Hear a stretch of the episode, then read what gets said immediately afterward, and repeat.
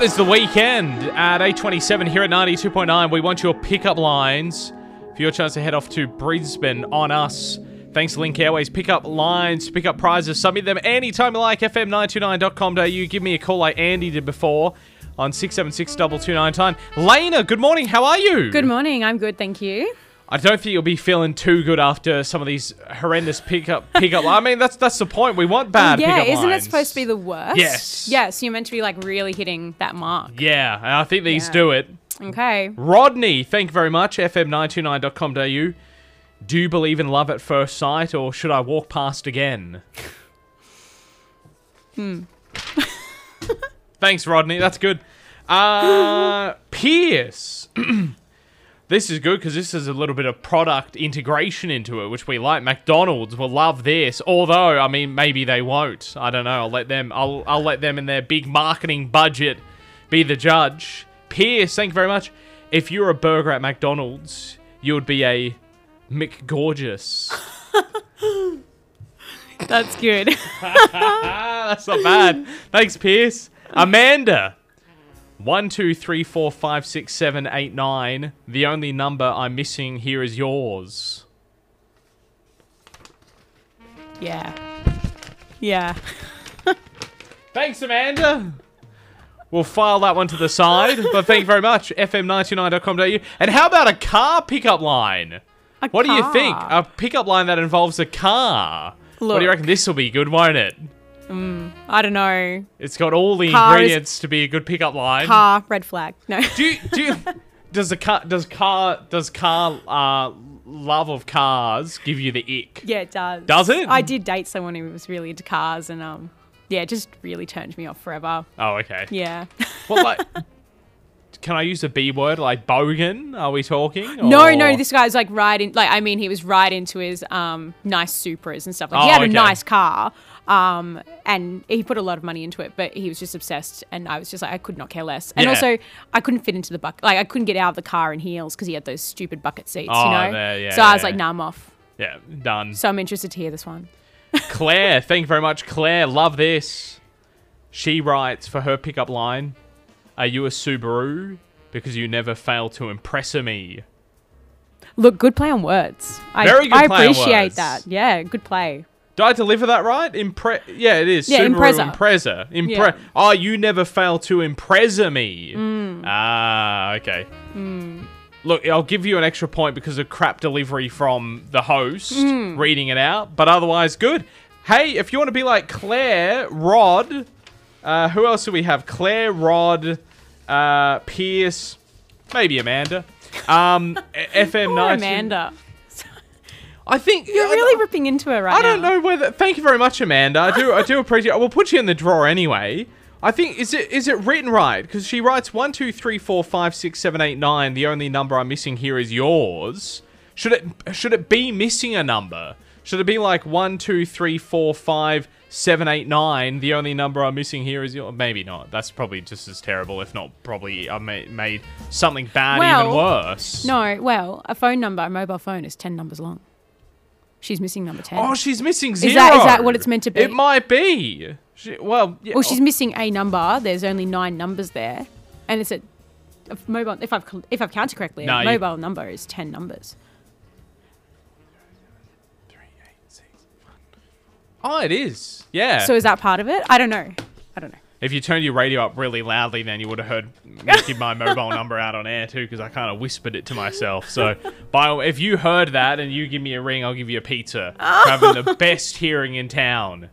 So there you go. It's like invisible ink of the airwaves, if you will. Thank you very much, everyone who entered FM929.com.au. This is a great thing. You can submit those pickup lines anytime you like through our website. So if you wake up in the middle of the night with a horrendous nightmare of a pickup line that you used on someone once, or someone used on you. Exactly. FM929.com.au or 676-229. Want to hear your favourite song on the radio and win 200? It's time for JB to share him a cafe coffee with someone, chatting about what's going on locally, nationally or internationally, or something a little different. It's the McCafe Coffee Break. Lots going on at Married at First Sight this year for Season 10. And this morning, Claire, good morning. How are you? I'm good, JB. How are you? Yeah, very well. Look, thanks for having me. No, my absolute pleasure. Thank you for joining me for a chat. I usually, with the Married at First Sight chats, I start at the wedding and work my way chronologically through it. But with you, I'm going to start at the honeymoon and work my way back. Because the honeymoon is kind of where it all went a little bit cold between you and Jesse. Yeah, it did a little. I guess I kind of spent a little bit more time alone than I did with Jesse. And that kind of came off, yeah, kind of being shut down, being told to shush a few times.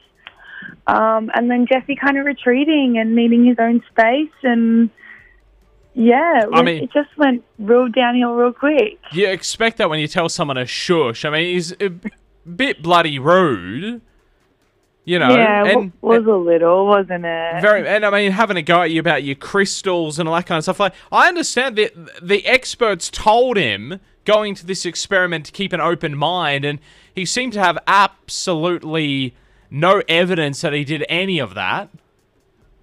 Yeah, look, I think that, you know, having like icks and things that you're not into, I think it's kind of like just your walls coming up and being scared to let somebody in. And I think it's important to have true vulnerability, which is letting people in and putting yourself out there and, you know, taking people for who they are. Like, I'm not going to yuck someone's yum, you know? Do you have any icks? You mentioned the ick before. You got any? Did you have any on your list that you gave to the experts?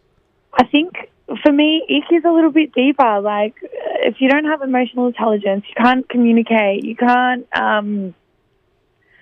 be a decent person. I think they're the icks that I kind of have. And nail biting.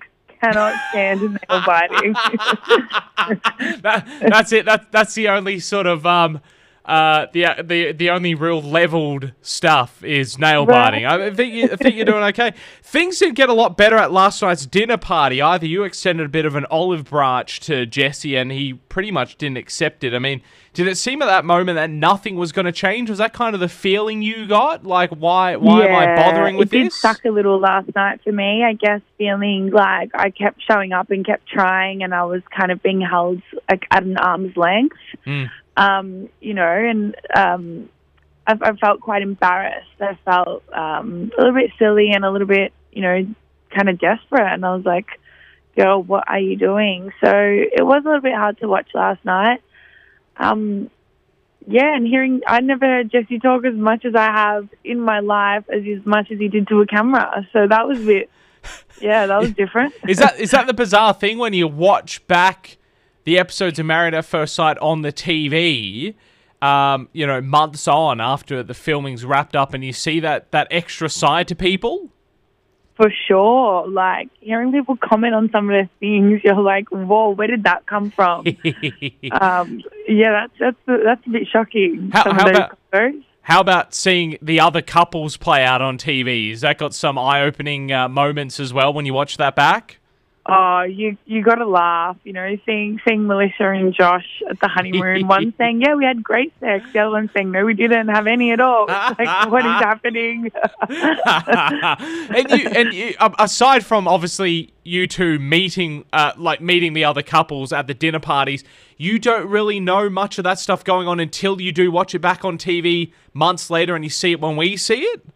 Exactly right. I mean, you can have conversations about the couples, you know, but actually seeing it happen is so much different, and it's, if you don't laugh, you'll cry sometimes. What were your first impressions of Jesse when you were wandering down the aisle and you first saw him? Well, actually, I thought our marriage celebrant was who I was walking down the aisle to, because Jesse's pink suit kind of blended into this flower wall behind him, and I didn't see him. But when I did, I thought he looked really cool, you know, the hair, the tat. You know, the out there suit. I thought, this is a cool guy. He seems adventurous and outgoing and fun, and I did love that. And, you know, that was exciting for me. But then it kind of went a little downhill. I said last week to Tani that I reckon I'm onto something, because the nice couples I've noticed at the start of the show end up turning nasty later on. We had that last year with Olivia, who I interviewed earlier on in the show.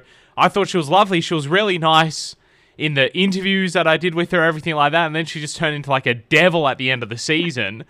I'm wondering if that ends up happening. Does that happen in reverse with you and Jesse? I mean, I know you can't say too much, but you know, you start off cold, but who knows? You two could end up being the ones that, you know, end up getting married. You have kids. 10 years time, exactly yeah. Right. You know, never say never, as the great Justin Bieber once said. Hey Claire, an absolute pleasure to chat with you this morning. Thank you very much, and hopefully we can chat again soon later on. Thanks, JB. It's been a pleasure. My absolute pleasure. 7:46 here at 92.9. Claire there from Married at First Sight, back on NBN this evening from 7:30. And that's our McDonald's McCafe coffee break. And the Aussie Angus Deluxe is at Macca's now with Angus beef, melted cheese, chunky tomato relish, lettuce, and of course, can't go wrong, some beetroot on that as well. It's available after 10:30 a.m. for limited time only. This is 92.9, 7:47. Get in shape and feel great this year with Advanced Fitness, Towers 24/7 gym with the...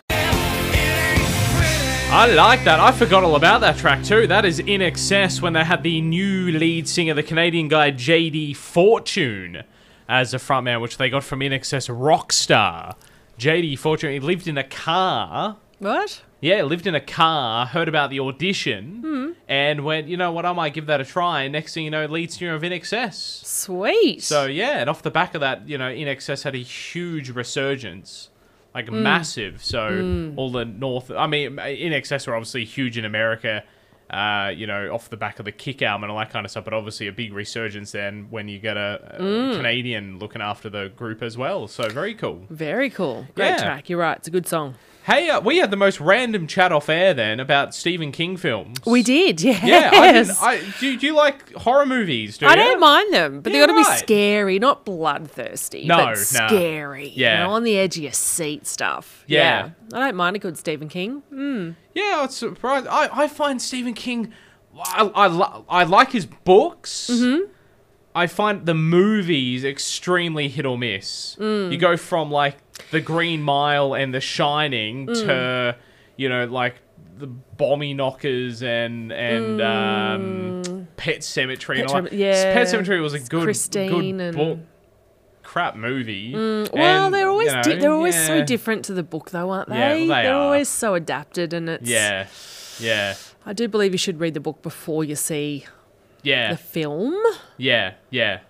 But didn't do that with Harry Potter. Never read a Harry Potter book in my life. Me either. I've seen them all. Oh, you haven't either? Nah. There you go. Yeah, right. I only saw the Harry Potter movies only in the last couple of years. Oh, really? Yeah. Yeah, okay. Yeah. There you go. Because obviously now we know that you are big into horror films. Yeah. So that is exactly why. Big into... I had no idea. I would not have taken you as a horror movie junkie. There you go. Yeah. I'm with you, though. I hate the blood and the gore.